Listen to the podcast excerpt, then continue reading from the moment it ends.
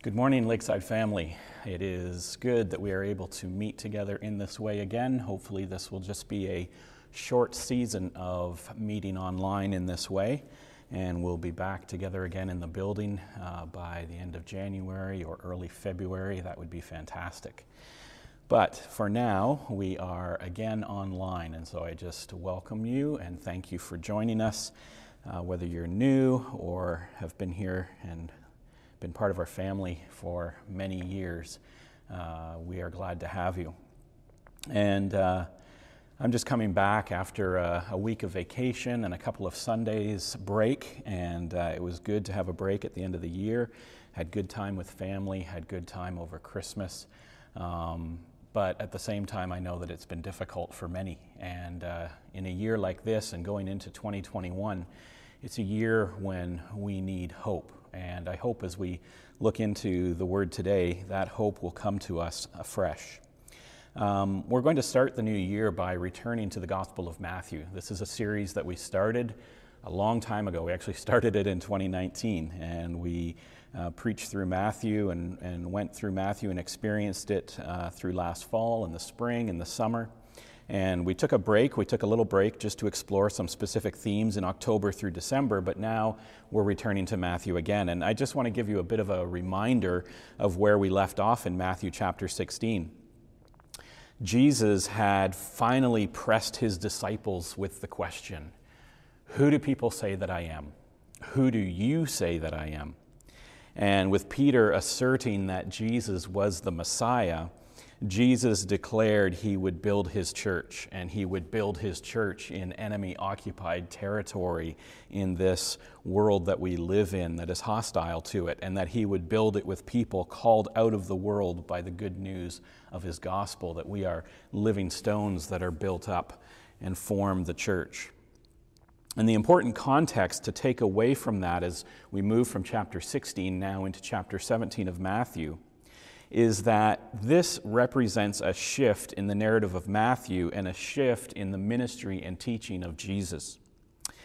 Now that Jesus has affirmed what, Jesus, what Peter has declared, now that Jesus has affirmed that he is the Messiah, the, his ministry and thus the narrative of the Gospel of Matthew becomes focused on the cross.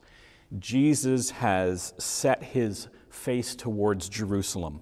He is the suffering servant. He is the sacrificial lamb. His purpose is to go to the cross. And we begin to now see in the Gospel of Matthew this shift in emphasis, focusing on Jerusalem, focusing on the cross, focusing on his death, and the training and the teaching that he needs to do with his disciples in order to prepare them for that.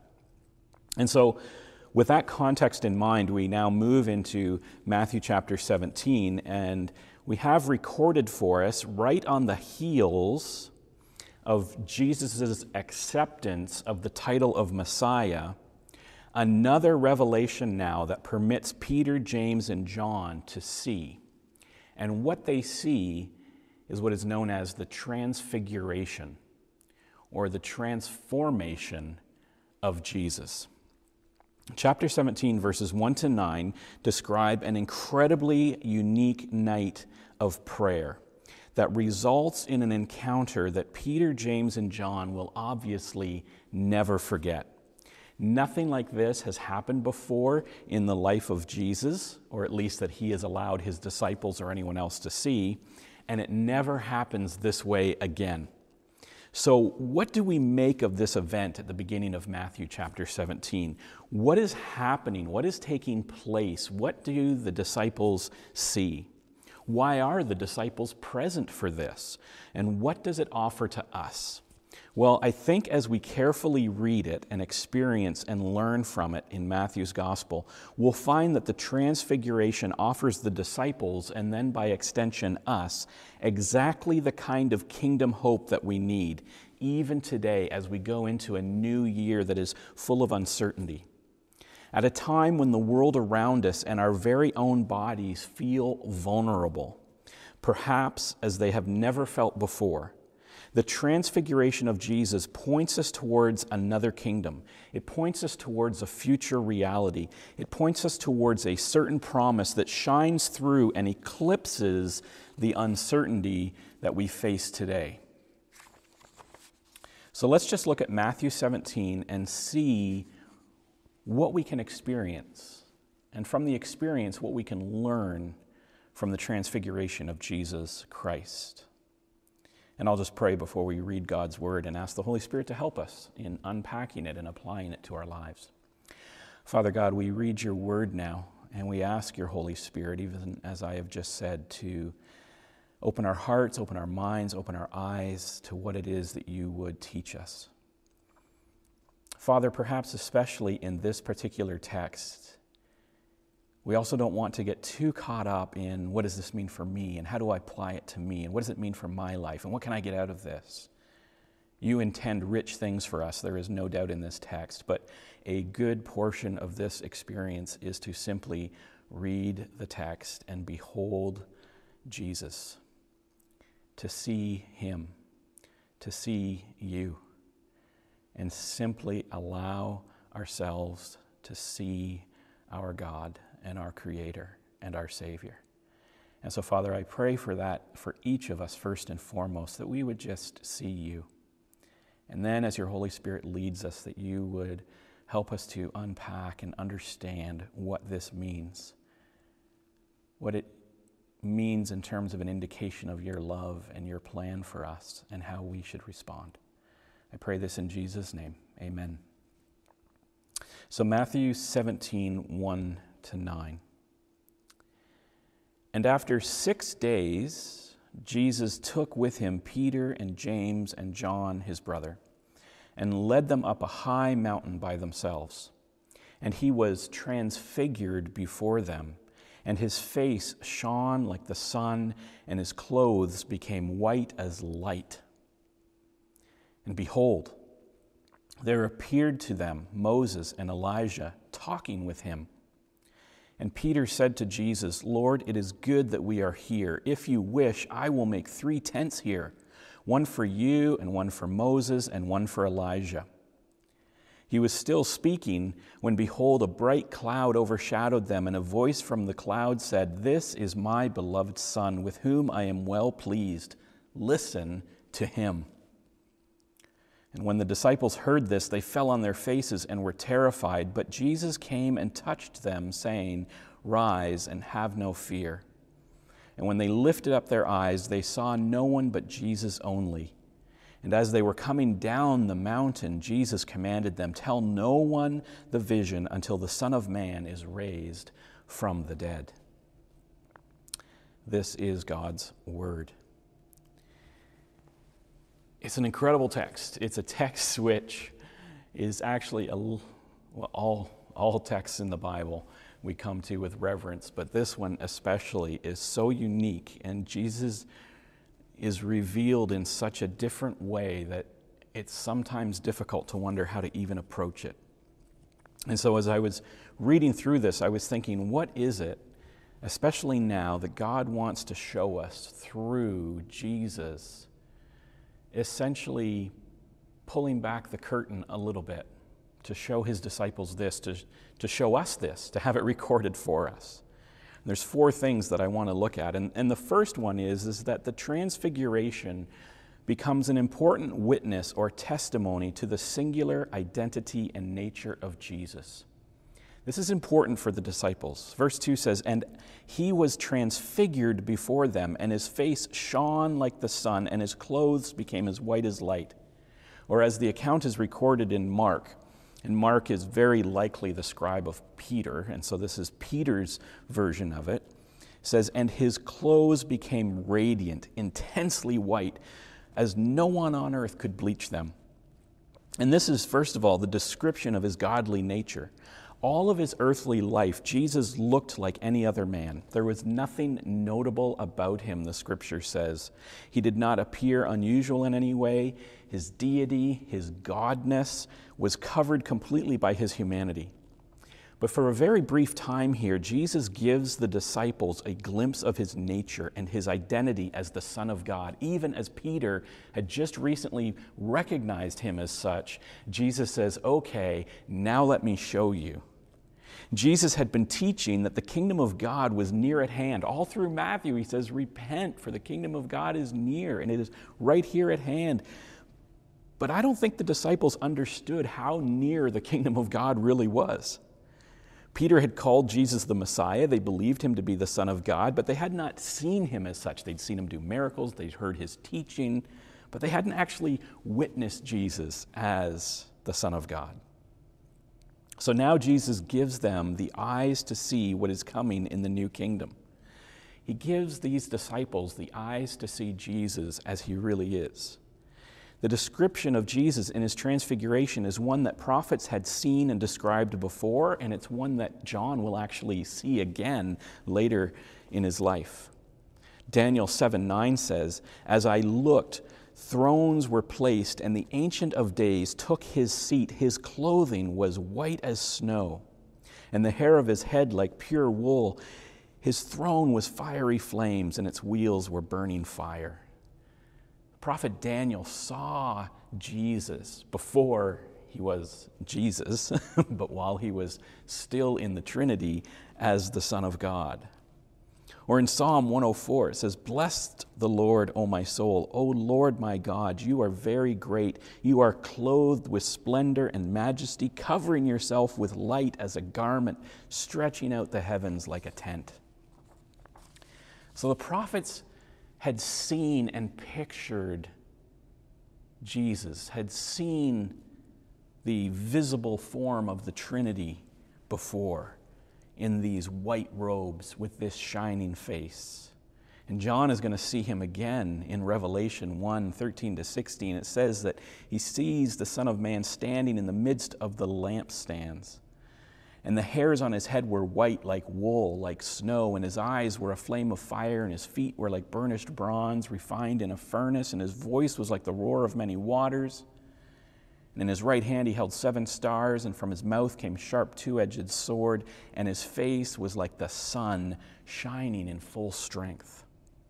We just have over and over and over again in Scripture this description of Jesus when he makes himself visible to his people without being fully clothed in humanity. He is shining like the sun. And so we have this description of Jesus' godly nature. And then we have the confirmation or the witness of who he is. Along with the revelation of Jesus as the Son comes the confirmation from the Father. Verse 5 here says, A bright cloud overshadowed them, and a voice from the cloud said, This is my beloved Son, with whom I am well pleased. And so here we have Peter, James, and John getting f- confirmed again for them from the Father, just like at the baptism, that this is the Son of God. Just as the eyewitness accounts of Jesus are important after his resurrection, so this witness of his deity is going to be important before his death. It's interesting, Peter, who was obviously here and saw this, writing to the church later in his life says in 2 Peter 1:16 he says for we did not follow cleverly devised myths when we made known to you the power and coming of our Lord Jesus Christ but we were eyewitness of his majesty. You see this is important to the disciples. This is important to Peter. It's important to John to James to the rest of the apostles as well. This is an eyewitness of the deity of Christ. And Peter says I wasn't we weren't making up myths. We weren't cobbling together some story based on, you know, old traditions. We saw that Jesus was the Son of God. We were eyewitness of his majesty. Or John, who was also there, says in 1 John 1 1, that which was from the beginning, which we have heard, which we have seen with our eyes, which we looked upon and have touched with our hands concerning the word of life. John says, I was there, I saw it, I touched him. I know who he is. The eyewitness accounts of Jesus' miracles, the eyewitness accounts of his nature, the accounts of his death, the accounts of his resurrection, all of these eyewitness accounts were under scrutiny for literally decades of the early church, and the church flourished under that scrutiny. The faith that God asks of us is not blind faith. God does not leave us without knowledge of Him, without witnesses of Him, without testimony of Him, without evidence, without confirmation. And those that trust in Him, in the word of His Son and His apostles, are saved by their faith. 1 Peter goes on, 1 Peter 1 8 and 9. Peter says, Though you have not seen Him, you love Him. Though you do not see Him, now you believe in him and rejoice with joy that is inexpressible and filled with glory, obtaining the outcome of your faith, the salvation of your souls. So Peter says, I get it, right? As he's writing this letter, he says, I've seen it.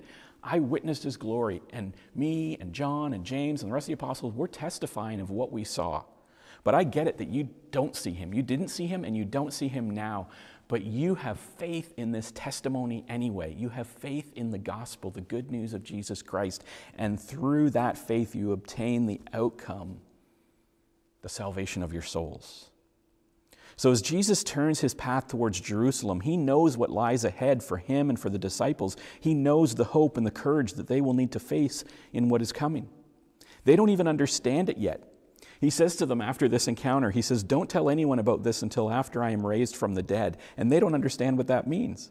They actually question, like, what is Jesus talking about? It says in Mark that they have questions about it and they're talking to each other. What does he mean when I'm raised from the dead? What's he talking about? But Jesus knows. Jesus knows how important it is for them to see this and for them to be able to then tell others about. Secondly, the transfiguration gave hope to the disciples and to us in understanding what lays in store after death in relationship with Jesus. The text says here, And behold, there appeared to them Moses and Elijah talking with him. The account that Luke gives says that they also, Moses and Elijah, appeared in glory. So Jesus is asking his disciples to follow him all the way to the cross. He has just told them at the end of chapter 16 that they must pick up their cross and follow him. And six days later, he gives them this vision of the transfiguration. He knows that they will face imprisonment and death to proclaim faith in the Messiah and to build the church in a hostile world. He asks the same of all believers to pick up our cross and follow him. And the hope that is unashamedly held out in Scripture for all who believe is glorification it is eternal life. It is becoming like Christ. Transformation into Christ likeness. When, when Jesus asks us to follow him, he does not say, Follow me, and there is nothing at the end. God does not ask us for faith and for bearing our cross and for suffering in this world and then say there is no reward. God says, Jesus says, the scripture tells us that there is glorification which we await. There is transformation into Christ's likeness that starts taking place now and is finalized in our glorification after death.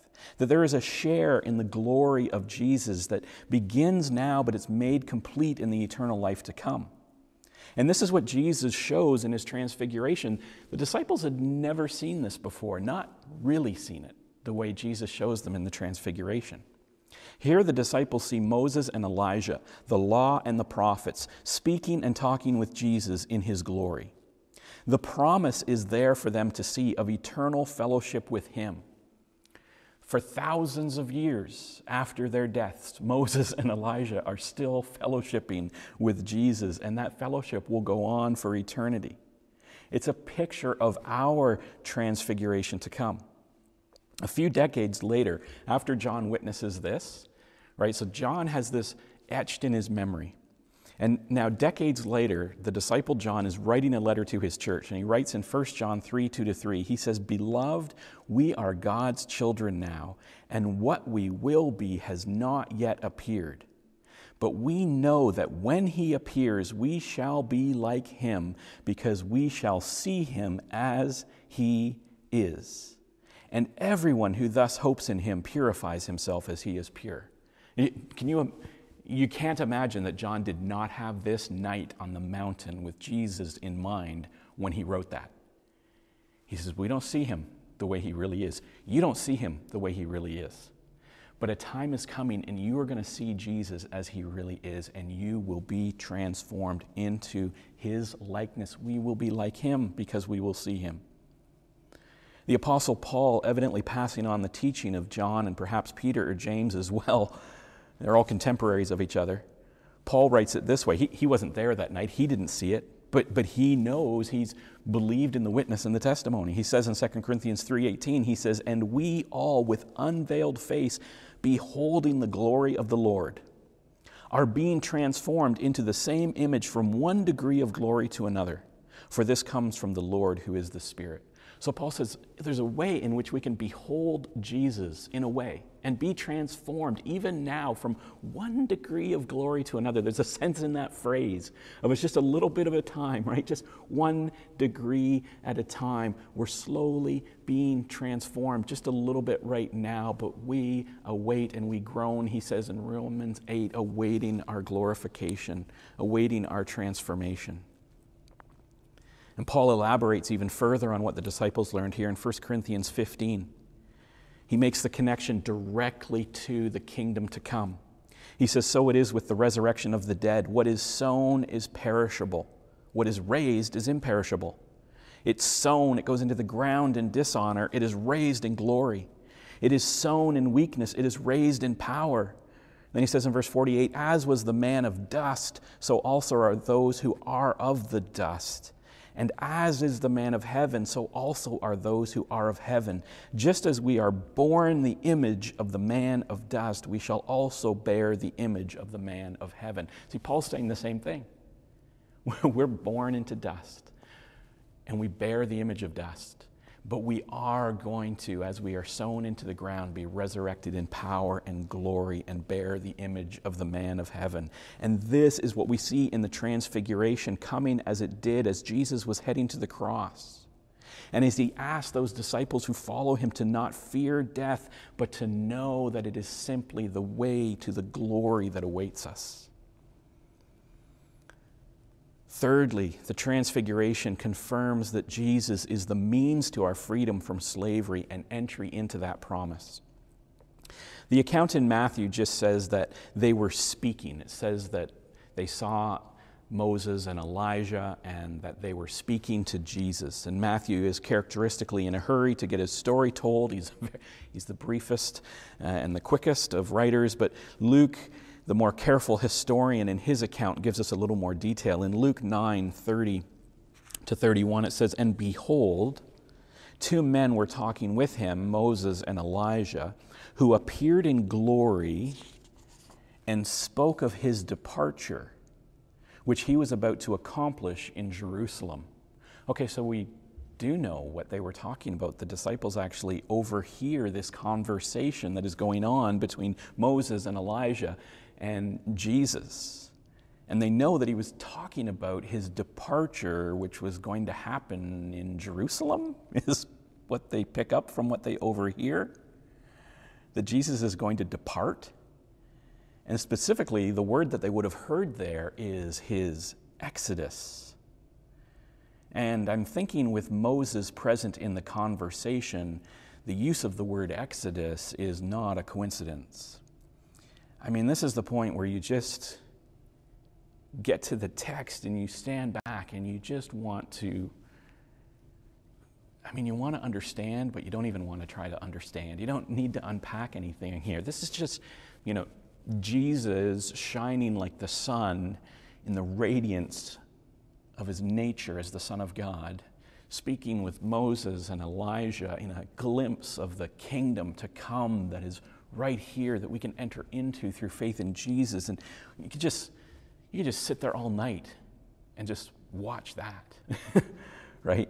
But, it, but it's, just a, it's just a brief glimpse that they give the disciples, but, but it's just wonderful to consider the full breadth of what that conversation might have been. To have Moses and Elijah and Jesus talking about his work on the cross, which is to come, and talking about that work on the cross as an exodus is marvelous. Because think about the Exodus and think about Jesus on the cross. Jesus is the Passover lamb. Jesus is the sacrifice that satisfies the angel of death and preserves his people. The death of Jesus on the cross will be the means by which our bondage to sin will be broken. He is our exodus from slavery into the freedom of the promised land. Everything about Jesus in his departure on the cross speaks of the exodus of God's people, and everything of the exodus of God's people from Egypt speaks the foreshadowing and the foretelling of the true exodus to come on the cross. And the disciples were told in Mark verse uh, chapter 9 verse 10 says they didn't understand any of this stuff about his death. So they overheard this conversation and then Jesus says don't tell anybody about what you saw here until after I'm resurrected. And they they like I don't didn't even know you were dying let alone getting resurrected, but whatever, we won't say anything. And and they don't understand any of this stuff. But afterwards, they'd have the knowledge to see exactly who Jesus was and what he was accomplishing. All the pieces of the puzzle would get put together. The exodus of Jesus by the means of the cross to be slain on our behalf was a plan that heaven had from the beginning. Moses prefigured it, rescuing Israel from Egypt. The prophets, like Elijah, spoke of it as being fulfilled in a Messiah, and now Jesus is about to accomplish it. So, the transfiguration then confirms that Jesus is the means to our freedom from slavery and entry into the promise. Just as that sacrificial Passover lamb was the means of freedom for the people of Israel and entry out of bondage and into promise. And then finally, then, the transfiguration establishes the authority of Jesus and the power of his word to save.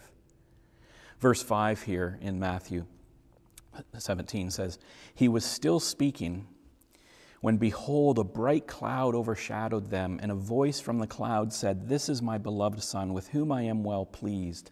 Listen to him. Listen to him. And again, we see the importance of this event in the lives of the disciples because years later, Peter makes the connection when writing to the churches that he has helped establish. And I'm certain this event was material for many of Peter's sermons through his life. I mean, if it was me and I had this experience as a pastor, it would be difficult not to keep referring to it more than occasionally.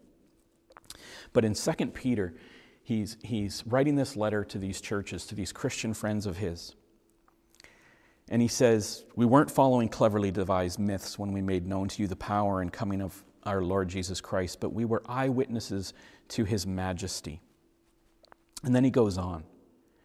He says, when he received honor and glory from God the Father, he's talking about this night on the mountain, and the voice was borne to him by the majestic glory, we ourselves heard this very voice, for we were with him on the holy mountain. And we have the prophetic word more fully confirmed, to which you will do well to pay attention as a lamp shining in a dark place until the day dawns and the morning star arises in your heart. Knowing this, first of all, that no prophecy of Scripture comes from someone's own interpretation. For no prophecy was ever produced by the will of man, but men spoke from God as they were carried along by the Holy Spirit. What, what is Pastor Peter trying to say here while he's preaching? He's saying, We saw the majesty of Jesus and we heard the confirmation of the Father speaking to Jesus we heard his voice. And we have the scripture, the prophecy, and it's been confirmed by what we saw in Jesus and what we heard the Father say. So he says, this is, this is the action item of Peter's little mini sermon here. You will do well to pay attention to Scripture. Listen to Scripture. Pay attention to it because it has been fully confirmed by what we have witnessed. Prophecy comes from men carried by the Holy Spirit. Don't just ignore Scripture, it is the Word of God. Jesus even says in Matthew 13, Blessed are your eyes, for they see, and your ears, for they hear. You, you, guys who can see me, you guys who can hear me, you're blessed. For truly I say to you, many prophets and righteous people longed to see what you see, and they did not see it, and to hear what you hear, and did not hear it. So Jesus says, I'm him. I'm the one that all those prophets were talking about, and they would have loved to have heard me and would have loved to have seen me. But blessed are you because you see me.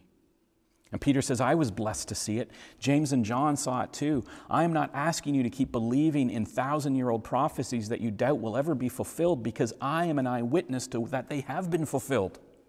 You need to listen to the prophets because the prophets were right. You need to listen to the scripture because it's given by the Holy Spirit of God. And I've seen it right in front of me. God told us on the holy mountain, He said, Listen to Jesus. And Jesus showed us how all the scriptures spoke of Him. And here's the thing we can still listen to Jesus today. We can still listen today in Scripture. We are able to listen to Jesus as God instructs here in the Bible. It's by listening to Him that we have the hope of transfiguration. It's by listening to Him that we have the hope of glory.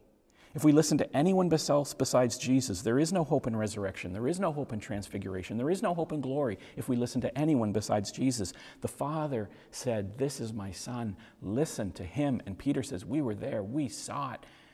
You got to not avoid the scripture. You would do well to pay attention. It is the Word of God. And so it's by the Word of God that there's power for salvation. It's by the Word of God that there's power for our own transformation into Christ's likeness as we behold Him. And as we are transformed by our beholding of Him, and we see Him and we hear Him in Scripture. And there's more here that we could go into, but that's probably enough for today. I mean, we could look at how you know, they fall down terrified and Jesus touches them. And we could talk about the touch of Jesus and he says, Don't be afraid. And we could talk about the compassion of Jesus. I mean, there's just so much in here that we could look into. But I think we've got enough now for hope, even as Jesus knew the disciples would need hope going into Jerusalem. As his ministry shifts in Matthew now, and we look forward from verse 17 forward, as Jesus physically makes his way to Jerusalem, as he has set his face to Jerusalem, as he has talked about his exodus, his departure with Moses and Elijah, as he, you know, sort of a last minute, you know, two minute warning uh, huddle with the coaches and with the, with the team and they're talking about this is what's going on. This is the stuff we planned from the beginning. This was the stuff you're a part of. I'm going to Jerusalem. Then we leave the Mount of Transfiguration with the same hope that the disciples have. Jesus allows us to witness the glory of his nature and the nature that we will inherit. We have the confirmation of eyewitnesses. We have the affirmation of the Father to know that Jesus went willingly to his death to be our Passover lamb, to accomplish our exodus from slavery and into promise. The transfiguration is exactly the dose of hope that the disciples needed, right when they needed it. And the transfiguration is for each of us, I think, the dose of hope that we need as we still await, groaning with all of creation, our own glorification. It's the dose of hope that I needed just getting into 2021. That the corruption of this world, that the weakness of this body, that the apparent hopelessness of the culture and the situation around us is not what is really going on. Our hope is in a risen Savior. Our hope is in future glorification. Our hope is that the kingdom is right here at hand, and that if we listen to Jesus and trust in His word, that kingdom is ours. Jesus has shown us. He is who He says He is. The kingdom of God really is near at hand. The Son of God really can set us free. Trust in Him. Glory awaits. He will not disappoint. This is the hope. The hope of this, the hope that the disciples saw at the transfiguration. This is the hope that we carry right now in these jars of clay. It's the hope that we are ready to explain and to give an account for people who ask us why we have this hope. It's the hope that our families and our friends and our community and our country and the world needs right now. So let the gift of Jesus showing us the transfiguration encourage you to share that hope the way the disciples shared it. Jesus said, Don't tell anybody about what you saw here tonight and what you heard. Don't tell anybody until after my resurrection. After I am raised in glory, then tell them that you saw it coming, that I showed you what was coming, that I showed you who I am. Make that a part of your preaching, make that a part of your teaching, make that a part of your witness. Peter and John and James went off of that mountain and they went out of the resurrection and they told the world. They told them, This is the glory that awaits. This is the hope that we have. Let's pray. Father God, we thank you for this word. And even as we consider just the crazy year that 2020 was and the flipping of the calendar didn't change anything to 2021, this is the hope that we need. Father, we think more personally of things going on in our own families, things in our church family, in this community. We think of, of Brian and Diane and the rest of the Plouffe family and the hope that they have in this very thing. That Laura, even now, is transfigured, that she is transformed, that she's experiencing the hope of this glory. Father, there's nothing that we desire more. There's nothing that we want to experience more, and we experience it by listening to your Son Jesus, what he teaches, what he said, what he showed us, beholding him in Scripture. Father, help us this year to do that. Help us to show our friends and our family that there is nothing more glorious that they can look upon. And at first, they will be terrified because there is judgment of sin and rebellion. But Jesus doesn't leave us terrified. He reaches out and touches us and says, Don't be afraid. I've come that you not be afraid. I've come to be the sacrificial lamb, to be the atonement, to be the one who pays the price, to set you free from slavery so you can enter into the promise. Father God, help us to make that real for everyone we encounter. In Christ's name, amen.